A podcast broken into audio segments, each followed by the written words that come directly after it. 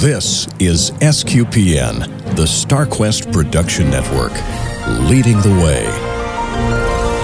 This episode of The Secrets of the Hobbit is brought to you by Bluehost, my favorite hosting provider because they are extremely reliable, very affordable, and they offer a ton of functionality. Just go to sqpn.com slash bluehost for more information. And by the Amazon store. Click on the link on our website before you shop at Amazon, and your purchase will help support our show. There and back again. A Hobbit's Tale by Bilbo Baggins.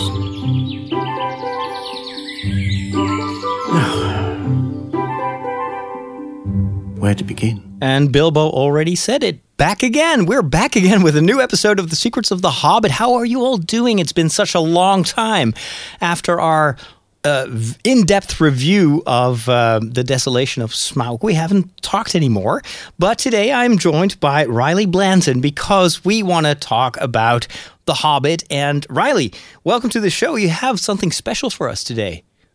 I do, Father. Thanks for having me on. Yes, uh, and I'm so glad that we're kind of here uh, recording, getting ready to introduce uh, uh, some pretty cool, a pretty cool event that I was at. However, I will say this: I'm jealous because as we record this, like we're dead in the midst of San Diego Comic Con, and I'm really wishing I was in California right about now.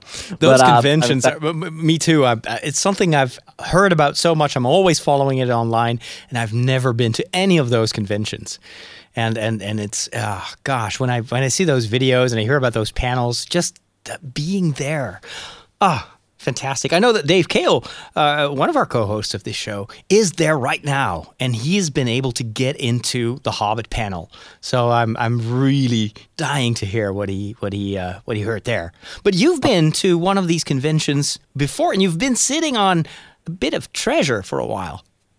Not unlike the uh, the terrible dragon himself. Yes, um, I I, I talked to you about this. I think um, we were in a post show for for Secrets of Star Wars, and I had thought about this because I've just been kind of sitting on it because I don't have a Hobbit podcast until I came and joined this one, which you're so nice to have me and my sister Bethany on. And I was thinking about it; it'd be perfect for this show.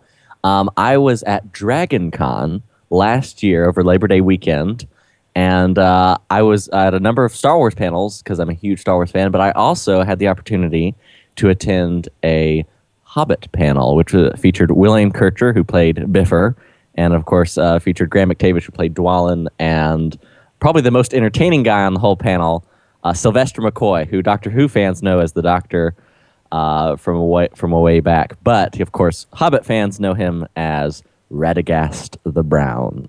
And th- those three guys, man, they were super entertaining. I really had a great time on the panel. Uh, the folks at Dragon Con were nice enough to let me kind of sneak in over to the sound booth, and I plugged my digital recorder in and and captured captured the magic. So I've been sitting on it. I didn't really have an outlet for it, and I mentioned it to you, and you were kind enough to say, "Well, let's uh, share it with the secrets of the Hobbit listeners. Absolutely, because it's always fun to hear these actors talk about their experiences on the set. Sometimes, if you're lucky, you get to hear these anecdotes in directors' commentaries, you know, and, and, and Peter Jackson in the past was very generous with his, with the commentaries provided on Blu-ray and DVD. Um, but uh, we're still waiting for that, you know, extensive, complete extra long, extra expensive edition of uh, the Hobbit movies. And so this is the next best thing. It's just hearing all these stories, and we don't even know if they will ever end up on a on a DVD commentary.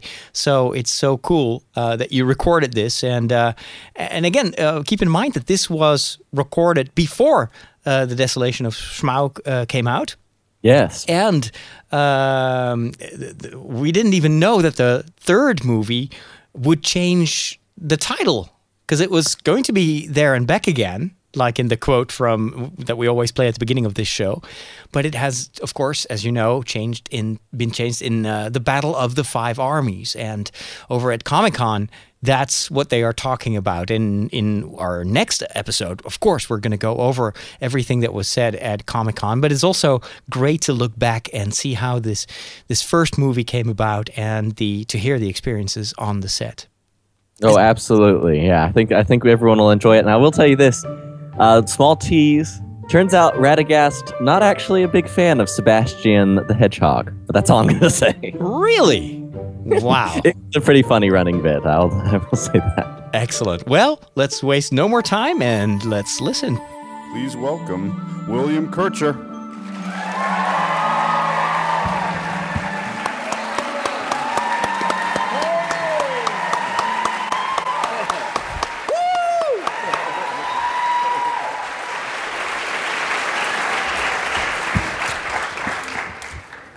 Welcome, William. Good afternoon. Oh, good morning. Not in New Zealand. Our next guest is just as handsome as William.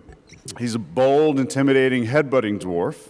He also has a long history of film and video games and television, which we won't give you the whole list because it takes a while. But please do give Graham McTavish a big welcome.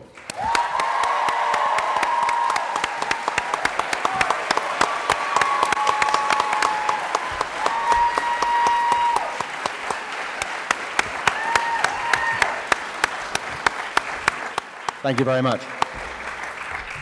These two fine fellows are our dwarven contingent, but the other third of today's panel is none other than a doctor wizard. Dr. Wizard. Please welcome the incomparable Sylvester McCoy.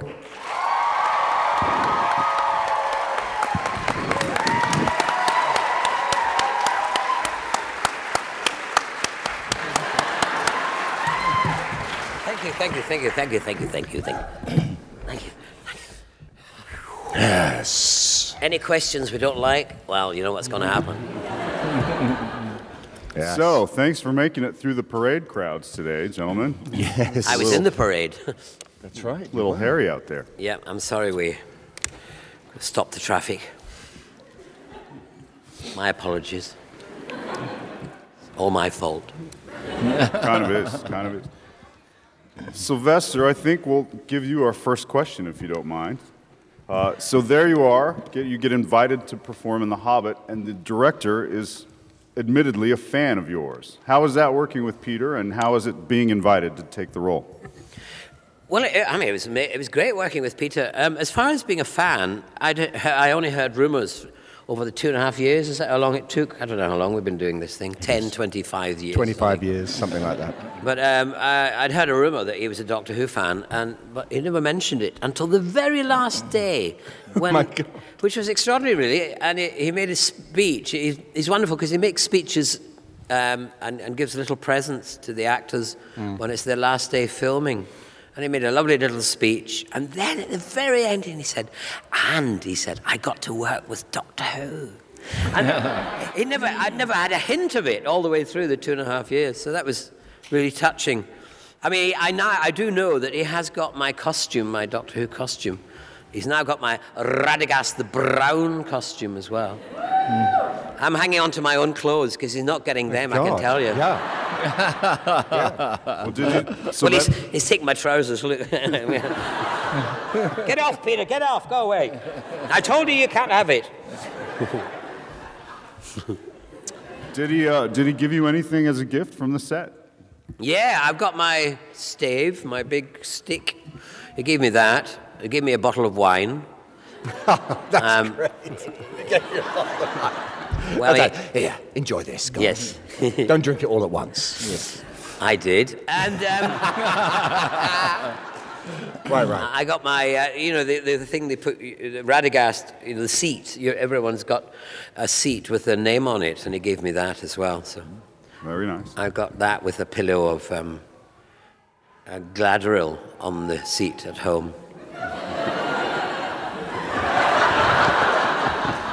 Which I nicked from the premiere in London. There was a, all these cushions and, with uh, various different luminaries from the film on them.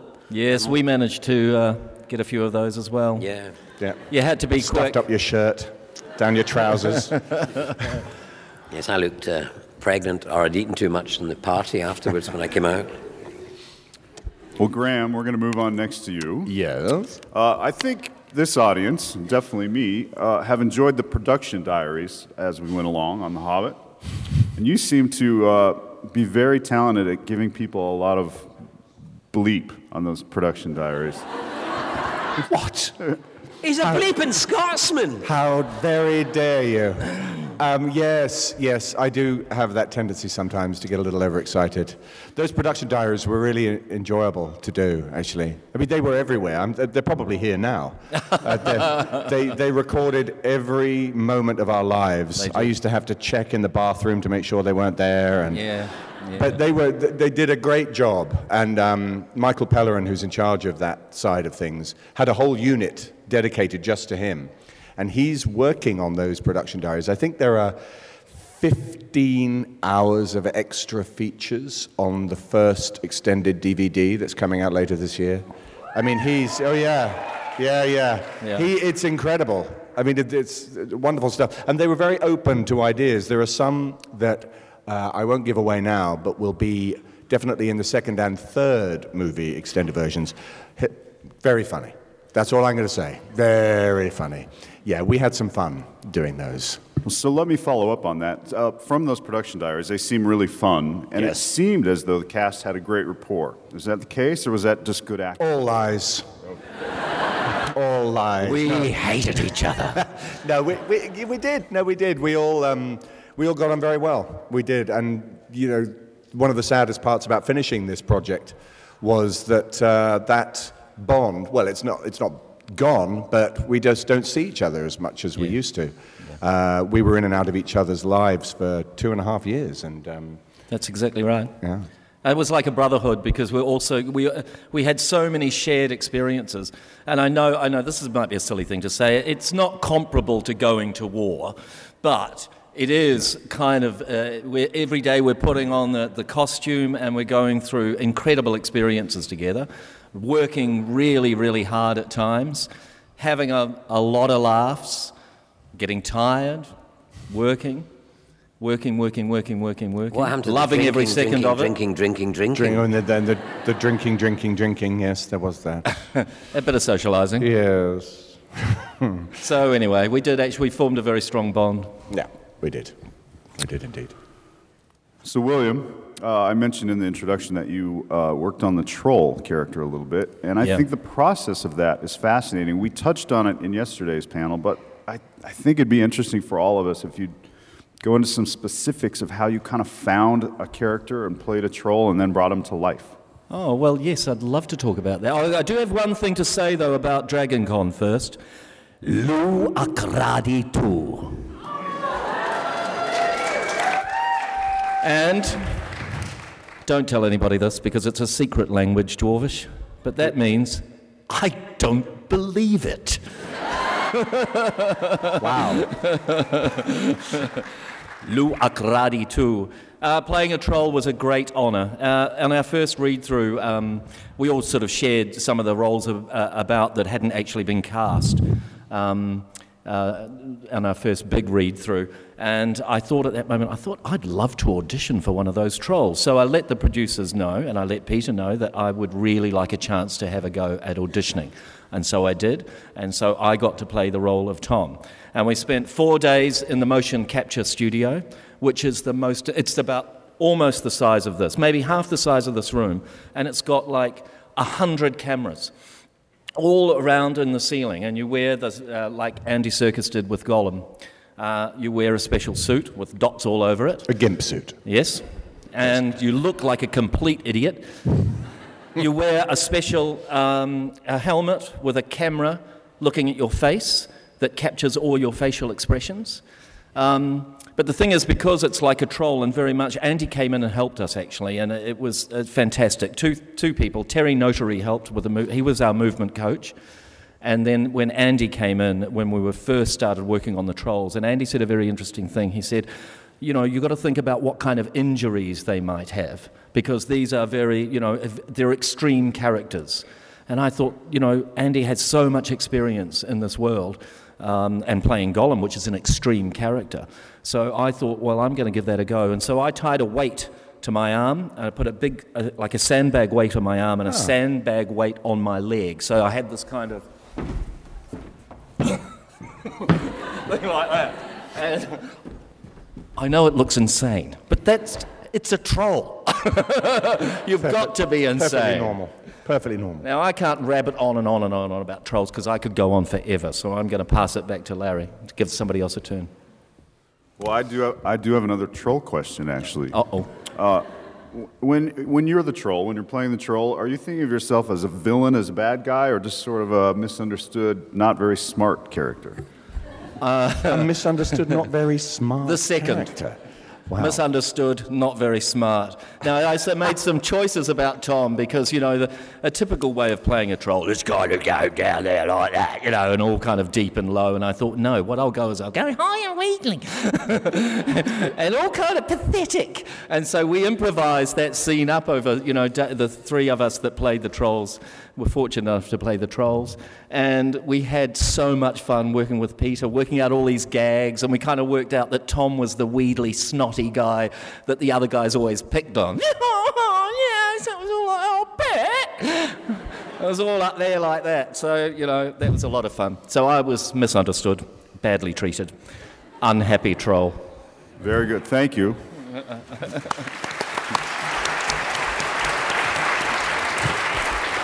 So, Amy with the microphone, would you just stand up so our audience can find you? And I have just a couple more questions, but that's where you want to go if you want to ask.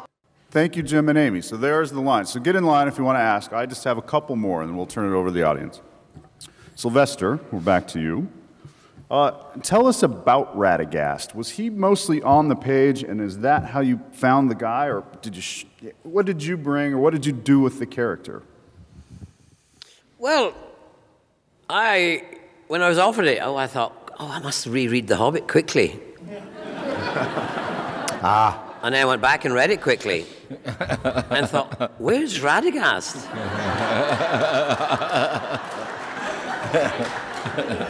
but then, um, you know, uh, Peter and Fran and Philippa kind of wrote me some lovely stuff to do. I was blessed and lucky to have got that part, really.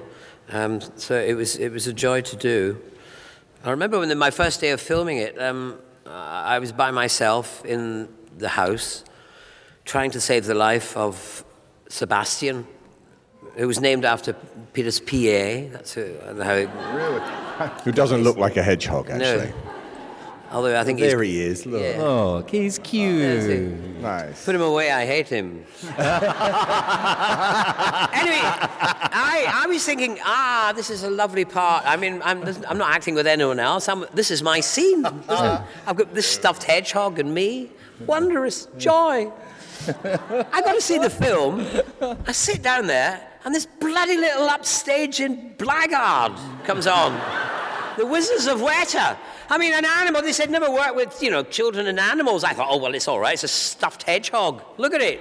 It's doing nothing. Nothing. Even I was weeping when it was dying. and then afterwards, I was weeping when it didn't die. Upstaging little bleep, bleep, bleep. That's all I can say. Cover his ears. He'll Yes. get upset. Have I answered that question? I've forgotten what it was. Uh, really. The answer was better than the question. Oh, so there you it's go. fine. I think it was what was it like working with Sebastian? Don't mention that name. and then the rabbits. I mean, yeah. Bloody rabbits bouncing about. He's got a rabbit there as well. oh my God! You're really rubbing it in. Yes, you Poor are. guy. What chance did I have? But anyway. So, Graham, yes. you're a physical guy, you're a big, strong guy, uh, and the role is pretty physical. Uh, early calls every day, and not the easiest job in the world. But were there any days that were particularly hard? No, well, yeah, you know, there were there were there were some stuff. To, scene 88, probably. scene 88, which you you know you won't know from the scene number, but it is when we're chased across. New um, Zealand. New Zealand, all of New Zealand, by uh, by the Wargs, and we filmed that over oh a long period of time, and we did. We just ran all over New Zealand. Um, we would be dropped off sometimes by helicopter, and then they'd just you know they'd fly off, and then there'd be uh, somebody would have a walkie-talkie, and they'd just go okay action, and then you'd just be running. You'd just be running and you'd be running and you'd be running, you'd be running, and uh, ridiculous. We got T-shirts made. Well, the stunt department made little um, like running vests with uh, Middle Earth Fun Run on them. Seed 88. We were destroyed. We were destroyed. We were And, and not only did you run, you ran again and again and again and again. Well, the thing is, that we uh, because we trained, we had trained. I mean, all of us had trained, and we were all, you know, in pretty good shape. And but in those costumes and those boots, you start running, and you're sprinting. You're like, hey, I'm really moving. This is great. This is going to look great. You know, walk, walk, walk, running along like that. And then you look at playback, and it looks like you're running through molasses, like. And all Peter's saying is, no, that's great, but uh, it just needs to be faster, really. oh, yeah, yeah. And you'd be like going, oh. Yeah, if you could just come back, you know, it's about, I don't know, three, four hundred yards. Yeah, we just do it again. so that was a very challenging scene. They'd be very good to us, though. They'd say, Are you, are you okay to go again? Yeah. but I think, I, think I, would say that in the second film, not that you've seen it yet, but you will see an extraordinary scene involving us in barrels. Um, oh yeah, that that is. I would, if, if I had a gun to my head, I would say that's my favorite sequence in all of the films. It's great fun, and we we were yeah dumped in the Pelorus River and um, in barrels, and we had to we had to swim and save our own lives. we totally did. We did. They had we a, did. They they put you know we couldn't believe it for a start. First, it was fantastic because our costumes were so hot. So when we were immersed in real water and real barrels in a real river, it was the best feeling because suddenly we were cool.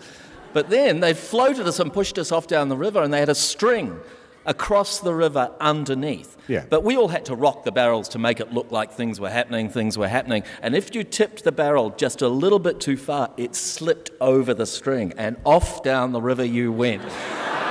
Yeah, you although we- did. You did, didn't you? I You did. went down. went You and totally John- down. John then- Callen. And once you get out in the river, the current was so strong you couldn't actually move. I got, I got out of my barrel stupidly, um, and I couldn't move. And then two stunt guys came to help me and stood with me. All three of us could not move because even though the water was only that deep, it was kind of a rapid river. And once it gets to that deep, it's moving really fast. So.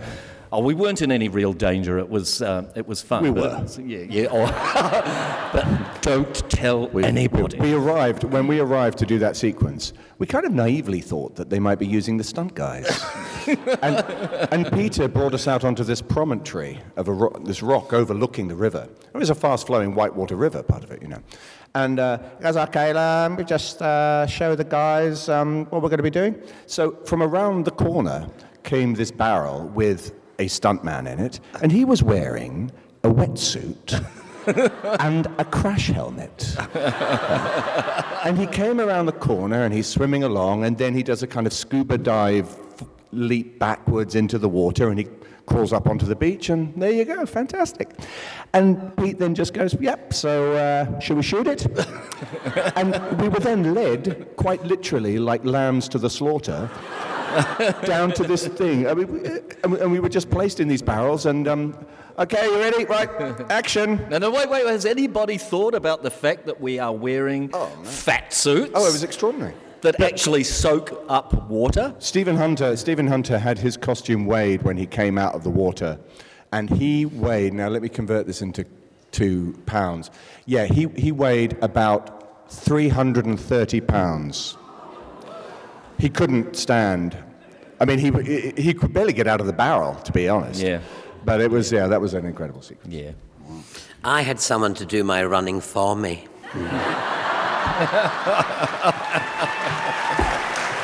Yeah. That's what you get for being a wizard. Yes. The wonderful Tim Wok. He was my. Uh, under- know, I He was, he's a Chinese uh, New Zealander. I mean, he looks very Chinese, and, An exact match. but he looks exactly. I thought, yeah, you look like me. Um, they, they, but they made a mask of my face and put it on him, which was, you know, I used to think, hello, you, hello, me. And um, the only thing was, it, it, I got a protruding lip. And so when he had to speak, he had to pull the mask out. So, hello, I'm Sylvester. I'm just going to run down there now, all right? And bang, it would go. Wonderful. A little sticking with some of the dwarves' technical aspects, William. Uh, those suits must have been hot, but I, I understand they had a pretty good cooling system in them. Yes, we had, um, we had vests that were designed for racing car drivers. And what they do is they pump cool water around your body. Um, and well, a lot of us use them, uh, especially early on. We used them a lot because, um, and Scene 88, as Graham mentioned, we did a lot of running. And, you know, somebody like poor Stephen, because Stephen is the one that really, because his costume was so extreme, uh, every time we'd stop, um, even a pause, he would have to be plugged in. So you get plugged into a little bo- uh, box that pumps ice cold water around your body, which is the best feeling ever. Yeah, you could use it here, actually, at the moment outside. Yes, exactly. It'd be nice. Yeah. We should all get one. Yeah. So yeah, so so that was a, a saving grace. Some of us stopped wearing them after a while though, because it is actually also you kind of have to get used to the heat, hmm. because you have the co- the cooling thing you plug in and it- and it, and it relieves that, but it only relieves it for the time that you're plugged in. As soon as it unplugged again, bam, you're back into the heat. So we kind of started to try and get used to it. You did that, didn't you, Graham? Yeah, yeah, you get acclimatized to it um, remarkably quickly, actually. Yeah, so we, we started not wearing them. Let's start with a question. Uh, Amy, do you have our first? if there's something that just really stood out. Well, yeah. I mean, the, the, the interesting thing for us, well, uh, there were, you know, nothing really went wrong, particularly apart from William nearly drowning. I mean, there was that. But uh, the, the, some of the pranks, uh, Ian, as, as Sylvester will attest, um, is a very naughty man. and uh, his, one of his favorite things is to try and make you laugh when he isn't on camera. Um, and I mean, perhaps some of you were here yesterday, but I, I told the story that in the second movie, when we arrived, this is very early on, um, we've been dropped by the Eagles. And, uh, and Ian has the line, uh, that's, why, that's why the Eagles would take you no further. And that was, that was what he had to say. Now, when it came to our coverage, when the camera was on us, for some reason Ian decided to say, that's why the Beagles would take you no further. and that was pretty much the end of the scene. because I just tried to imagine that of all the animals in the world, the dwarves thought, hey, let's get some beagles to take us. You just imagine their poor little legs and their long floppy ears and everything, and it would just be, you know, whose idea was that? Um, so, yeah, th- there were some funny moments. There were lots of funny moments because a sense of humour, carrying a, a big project like this, requires a sense of humour. And one of the people with the best sense of humour of all is Peter Jackson. He's a funny guy. And um, uh, there was, you know, because our costumes were very, very, very heavy and our, um, our fat suits were very heavy, and we would never moan about it, would we, Graham? Never. But Nobody ever moaned. Nobody ever moaned. But anyway, we did a little moaning. One day, Sir Peter Jackson came to the set, and he had a, on a World War One uh, uniform, British Army soldier's uniform, full kit, helmet, everything, pack, rifle, yeah. everything, completely dressed. And he said, "Look at this." And he got the pack and the gun. He said, "These guys carried 90 pound." And it really put it in perspective because here's us, a bunch of actors complaining. Whereas these poor guys, you know, like in 1915, 1916, were going out having to fight wars dressed Very true. in this kind of gear. Very true. So, you know, that was, that was a funny day. We had to laugh. Well, I mean, uh, there was I had an accident uh, with the sledge uh, once. Uh, um, I was on this green screen set uh, in the green carpet with little green men, and I hadn't been drinking. I'd promise you. what they they were lying on the floor. It was like something out of a you know modern art kind of uh, e- e- exhibition. They were all in green, and they had the sledge on a, a, um, a, a, an inner tubing covered in green, so that I would be on the sledge and they would be down there doing that to give the idea that you know I was doing all this. And I was hanging on like mad, and I had to do a double take.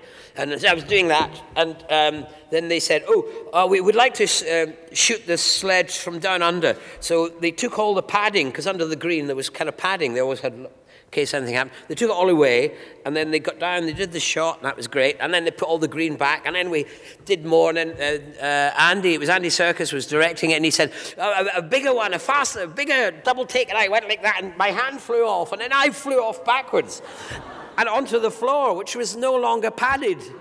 It was concrete. And as I hit the floor, I could feel it in my bum. I went boing, and my head was just going down. Oh. And my head just hit the concrete. I could feel my brain beginning to move inside my skull.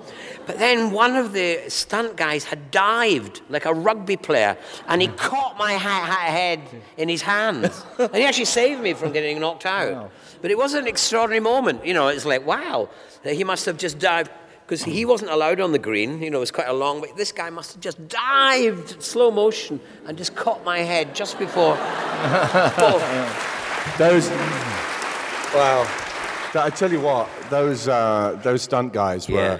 incredible. I just, it, Sylvester just reminded me actually of um, uh, Bilbo's scale double um, was the extraordinary actor Kiran Shah, who i i amazing, amazing, and he. Uh, he's worked, I mean, I think he's done over 100 movies. It's fantastic. But um, he's, a, he's a, a stunt man as well. And he's three foot six. It's very small. Um, and he, there's something called an air ramp, which stunt guys use. I don't know if you're familiar with it, but basically you stand on the ramp and it's on a hydraulic, and when they fire the ramp, it shoots up like that and you go flying forward. So they use it for explosions and to give the illusion that somebody's being blown up. So it's a dangerous piece of equipment if you don't know what you're doing. It'll break your legs. So Kiran And Kiran talks like this.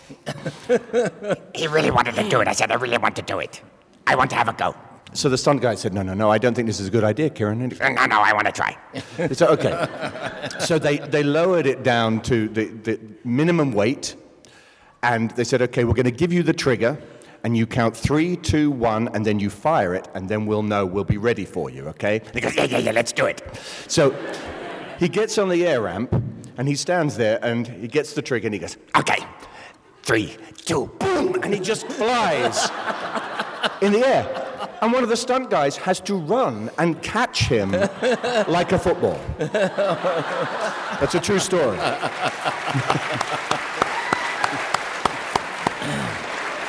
yeah. What a legend. It's a pretty good Kiran imitation. Oh yeah, oh yeah, Yeah. yeah, yeah. He's Kiran's been a guest here, as a matter of fact. I bet he has. And we'll I probably come back. well, he's still here, aren't you? Yeah, there you are. Let's go to this side and get a question.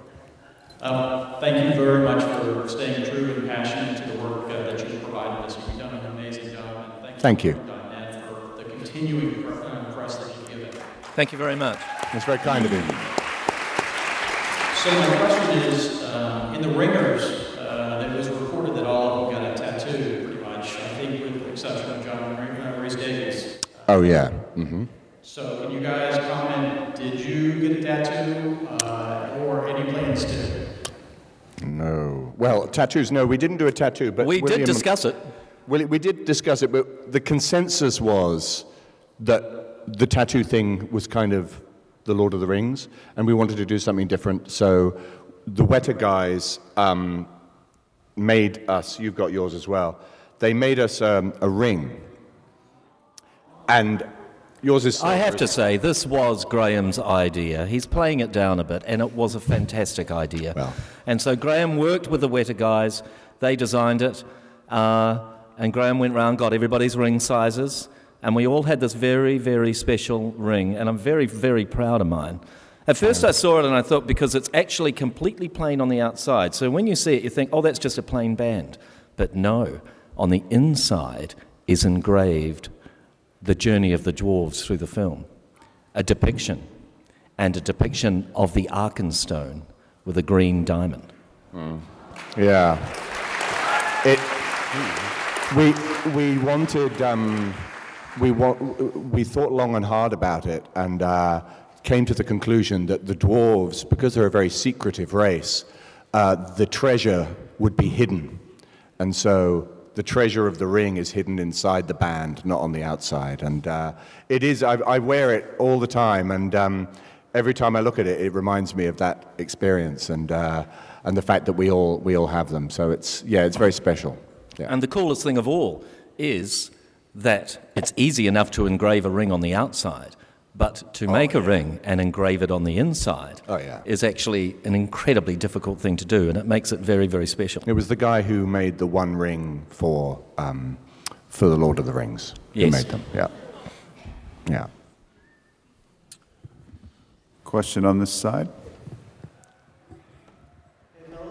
Hey. Hey, Uh, I was going to ask you, because I know that you all, the 13 of you, probably got pretty close during the set filming.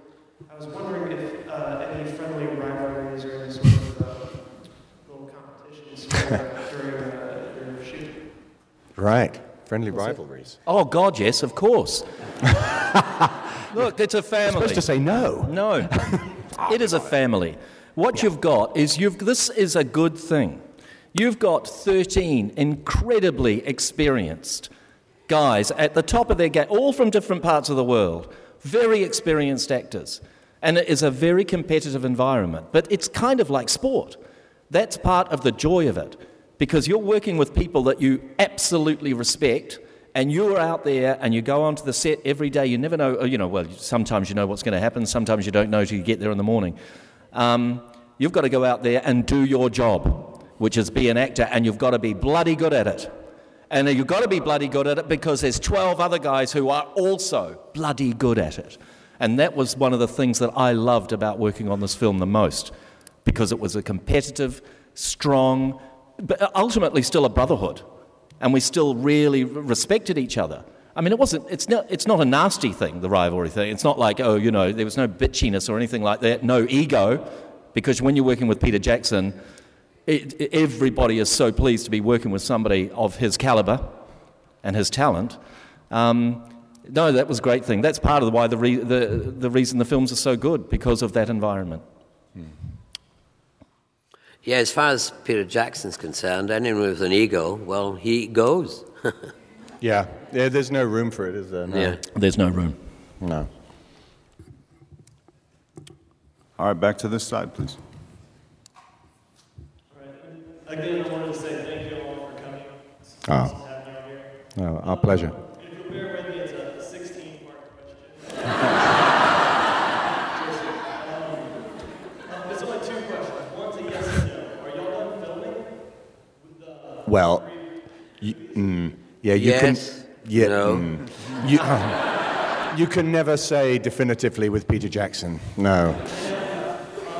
With the no, uh, since I, I'm, I'm not allowed to speak about the next two movies until they come out. Otherwise, I'll get shot. As we speak, there will By be a Sebastian. sniper on the roof. Yeah, look. see that little red thing on my head? That's it. He'll, yeah. He's had a chip implanted. No, I think, I, think I, I'm- I, I can say I'm in the second one because I, I believe there's a previews come out. But you can never can tell, really. With No. I don't know what the third one. I, I, I think I am in it. Yes, yes, yes, you are. Yes. I'm just teasing.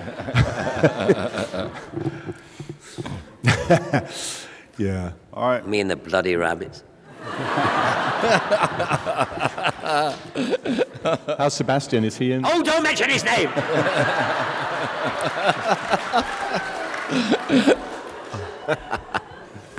Oh, over here. Hi, um, can you tell us about the dwarfizing video that you guys? Oh, Oh, the jaw the dwarvicized video. The what? what? The dwarvicized video. This was um, we we did this on one of the production diaries. Um, well, listen, we we um, we just enjoy doing all that stuff. We do, and uh, I I was um, I thought that it might be fun to get us all in um, in our suits and and doing like an old-fashioned '80s Richard Simmons type. yeah fitness video. Jazzercise. Yeah. And, uh, and they, they said, yeah, that sounds like a great idea. And um, so after filming one day, uh, we were rushed into another stage where they'd prepared this whole thing for us. And we, um, we did this workout. And Jed, Jed, who used to be an aerobics instructor. Oh, yeah. Oh, J- Jed's done some extraordinary things. Yeah. You sh- oh, we should. What's, what's that video that he does where he's stripping?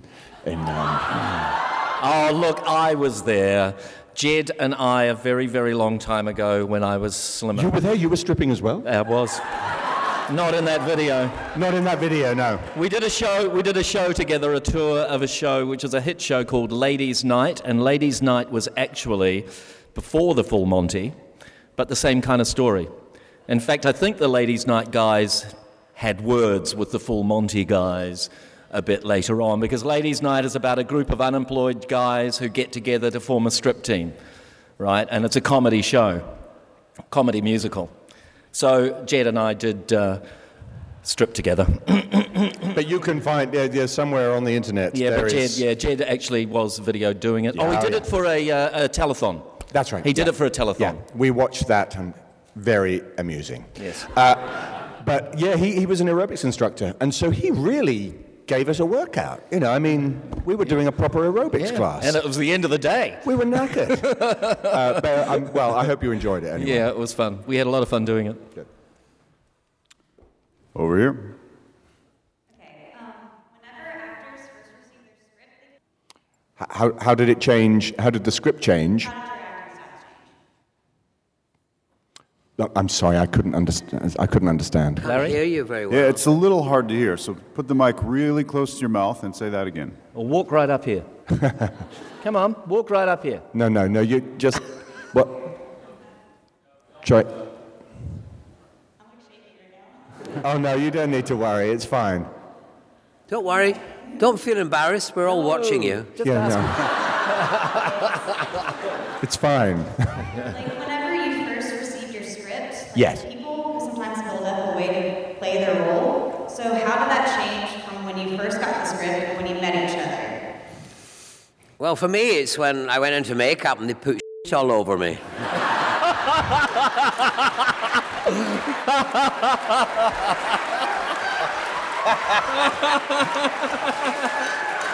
Fair enough. That had a profound change in my interpretation of the Because you saw him as a very sort of tidy, kind of Yes, well, I thought well groomed person, didn't you? Yeah. dapper little chap. No. well, yeah. Well, the whole process of um, when you read the script and then you start doing the whole meetings, the design, and I mean, my own. The thing I guess that, that I remember specifically about that was when I um, we were looking at our weapons and we had a big input into the weapons, and I wanted um, the axes. I was very keen on that idea, and, and I wanted um, them to be named. I, I, I had an idea to name each axe, and I'd remembered that, um, that Emily Bronte, you know, who famously wrote Wuthering Heights, uh, she had two dogs called Grasper and Keeper, and um, they were hounds. And Emily Bronte was a very small girl, probably not much taller than Kiran Shah, actually. Uh, and, uh, well, she was a bit taller than that, but anyway. But she had these enormous dogs, and I'd always remembered those names, and I suggested to Peter that my axes be called Grasper and Keeper. And uh, he loved that idea. And literally the next day, there they were, engraved in, in runes on, on the blade. So, yeah, we had a lot of play with that kind of stuff. But yeah, we? also, um, we had three months before we actually even started uh, uh, filming at all. We had three months of working together every single day on stunts, at the gym, horse riding. But even more importantly, it was almost like going back to drama school. We were working together as a team, and they were actually doing this on purpose. They were kind of trying to f- forge us into a unit, if you like. And through that process of three months, we were working together, we were improvising um, uh, together uh, every single day, and we'd work up little scenes. We worked with Terry Notary, the movement coach, very, very closely. Terry is the guy that does Planet of the Apes um, movement, very experienced, and he used to be with Cirque du, du Soleil. So during that process, we actually started to, you know, find what our character was and how we interplayed with each other and developed and developed. So it's not just from the script. It's from how we actually were getting together as human beings and actors, and then as we started to develop our character. So it really, that, that was very valuable, that process. Getting the boots on. You know, they'd introduce us to bits and pieces of our character throughout that three months and, and give us, you know, the weapons would be one, then the boots, you know, and, e- and all that time, all that process, we were finding who our characters were. Before we take the next question, I need to just make a reminder. Immediately following this panel, these fine gentlemen will be in the Hilton in room 314 for photos. And following that, they will be back to the Marriott for signing. So don't forget. I'm glad you know what we're doing. That's Yes. good. We'd love to see you guys. Come and visit us, you know, come and say hi. Uh, Yeah, but, but- yeah. Well, yeah. Be careful. Be careful about bringing Sebastian. Oh, God. Where is he? Where is he? Show me him. Fine. It's fine. It's fine. Are you mad? Can't you see he's on edge?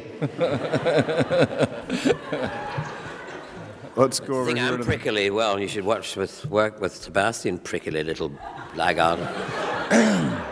Bofa. Hello.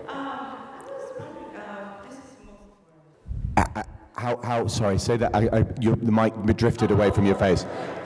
Uh, How was it for you that you were the first dwarf, uh, dwarf to be seen in the film? Oh, the first dwarf in the film, yeah.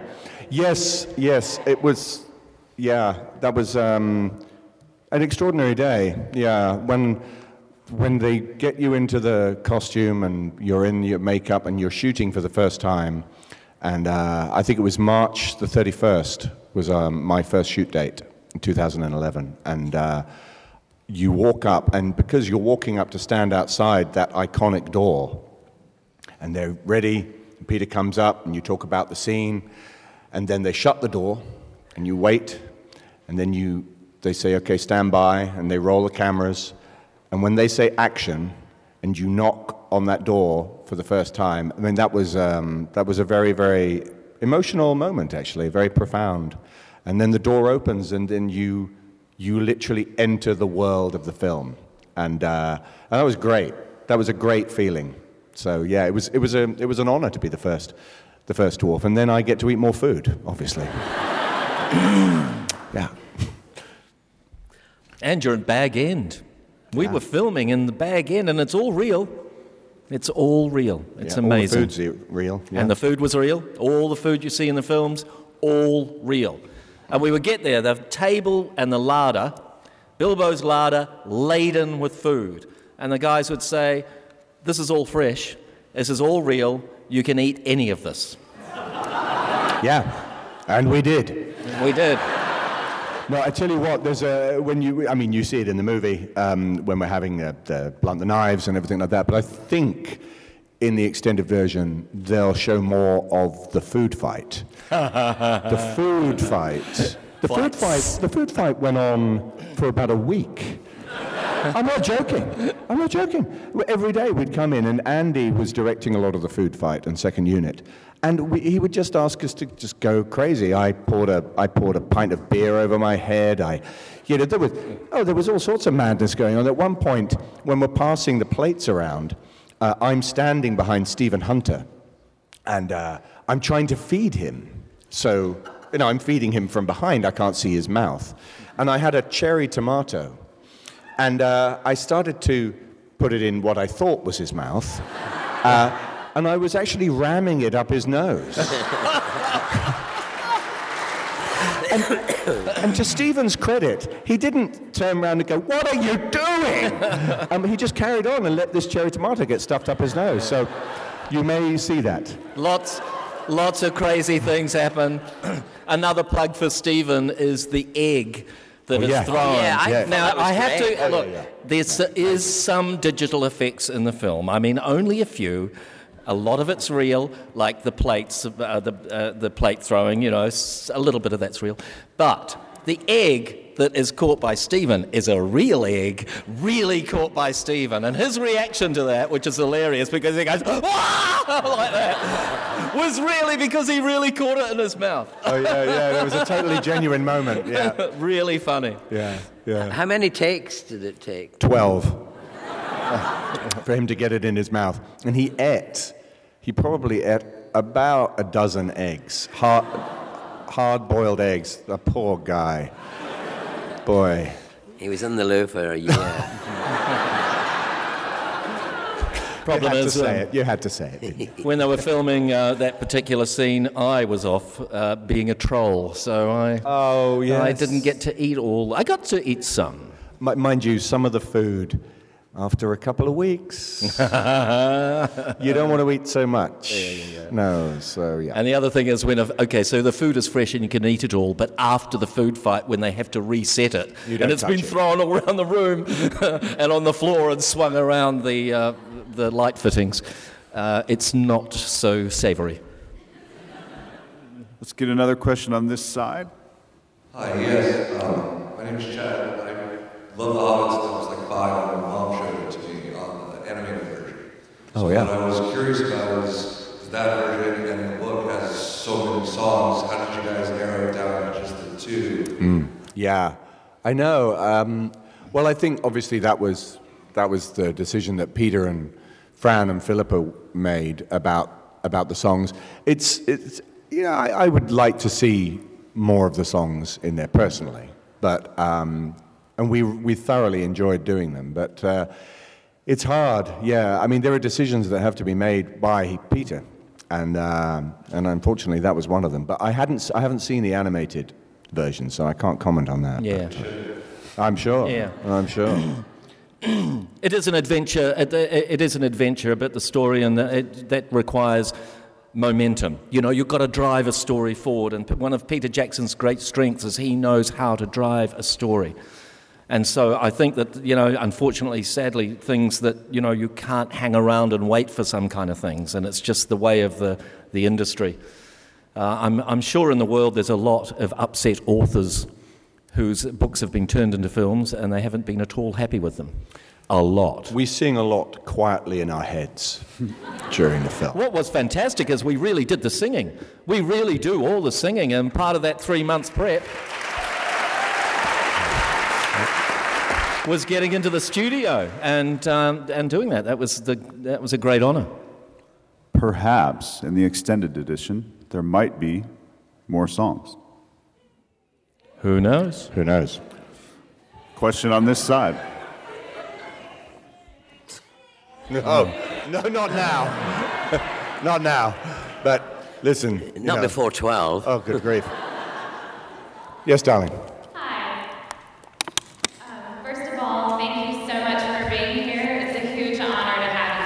Oh, Thank, you very, much. It's an honour to be here. Absolutely. My question is, um, throughout all the scenes that you have shot, what was the most emotionally charged scene that you guys had the toughest time to do? Ooh, well, yeah, that's that's yeah. Uh, well, yes. Of the, I guess the first film. Oh, yeah. The yeah, we can only see there's so much to come up, but we can talk about the first because there are some amazing moments yet to come that Yeah, we can't talk that about. That were very emotional. Very emotional. Yes. Yeah, I mean, on my last day, well, I can tell you one thing. On the last day of filming, I was filming some of the Battle of the Five Armies, and uh, it was the very last day, the very last day of shooting, and we were really going at it. And it was tough, you know, it was good, it was great fun, but uh, it was tiring. And um, I knew that this was going to be the last setup on me. It was getting late in the day, and, uh, and obviously I'd prepared for that. But when we finished and we'd done it and we watched it on video playback, and Peter turned around and he said, um, Okay, we, uh, we're buying that, and um, that's a picture wrap on Graham McTavish. And immediately I started to cry. Immediately. I was totally unprepared. Was it just catches you completely by surprise. And I was surrounded by all these incredibly, you know, masculine stunt guys, you know, who coming up hugging me, going, "It's all right, bro. Don't worry. It's okay. You know, just, just calm down." And then Pete came over, and then I couldn't speak at all. Now you'll probably see it because they were all the behind the scenes were there filming it. So eventually, I guess on the third movie, you'll probably see it. But uh, I was just um, hugging Peter and uh, and just saying, um, I'll be all right in a minute. and it was, but that was a very, very, very emotional, that was the most emotional day for me personally. Yeah. It was the death of Sebastian.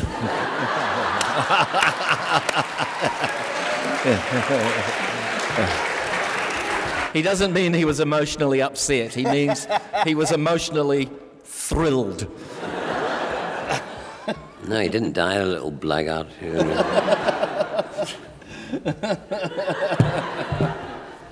Do we have time for another question?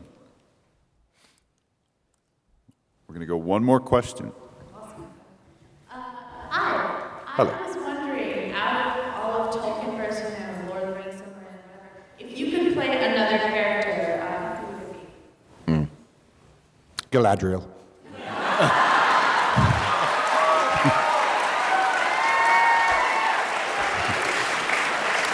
How do you mean play?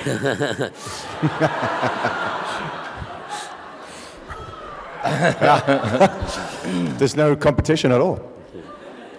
Yeah. What about you? Uh, I don't know. I did. We, we've uh, on the extended version. I mentioned this yesterday. On the extended version, um, we received something a wee while ago in the email. Um, uh, asking permission to use some footage, and it was footage of our auditions uh, for the film. And I'd forgotten that I'd auditioned for this role, and it was the mayor of Lake Town, and it had, because it had been months and months and months before I got the part of Bifur. And uh, I thought that I did a good job, and I, was, I thought I, Master of Lake Town is a fun character, and you're not going to know that till you see the next film. But the actor that eventually did it is much better than I am. But that would have been a fun thing to do. What about you? Well, um, when I, I, I went to say goodbye to Richard Taylor, you know, who runs Weta uh, Workshop, and, and he's the guy that does all the magic with all his magicians, the real wizards of the film. And he was telling me that, you know, they're going to bring out um, a model of me running and how exciting that was. And they were showing me bits of it. And then he said, and, you know, and then he said, you know, the most popular request for any of these models is Sebastian. so I thought, well, uh, you know, if I'm going to be someone else, I'll be Sebastian, I think. Because he's obviously the most popular person in the film. But that's the most requested model that uh, Weta gets is, where's Sebastian? We want to buy him. I thought he was going to say me, and he wasn't. Bloody thing.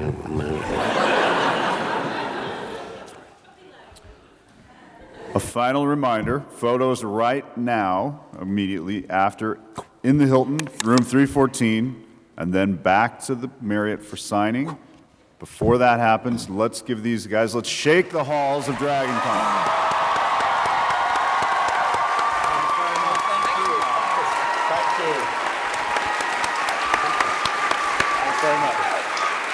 Um,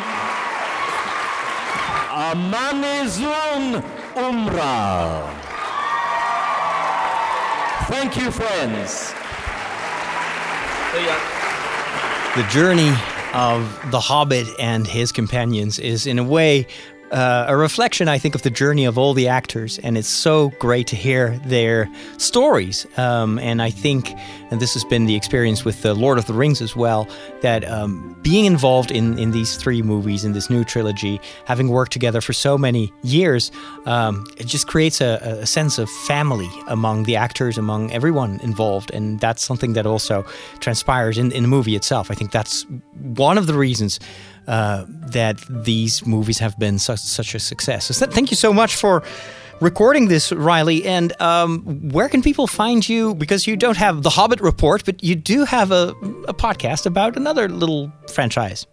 I do, and again, thanks for letting me uh, share that with the listeners. Now, I'll tell you what. Um, uh, we'll actually be returning to Dragon Con in a few weeks as we record this, and I'm looking forward to it. So, if you're listening to this podcast through the magic of through the magic of the internet, uh, you can follow uh, my ongoing adventures at starwarsreport.com slash about and that'll kind of introduce you to everything about the the other podcast I do that's about that galaxy far, far away. And it's uh, it's a very entertaining podcast. I love listening to it. There, there are quite a few Star Wars podcasts out there, but this one ranks uh, definitely in, in my top three.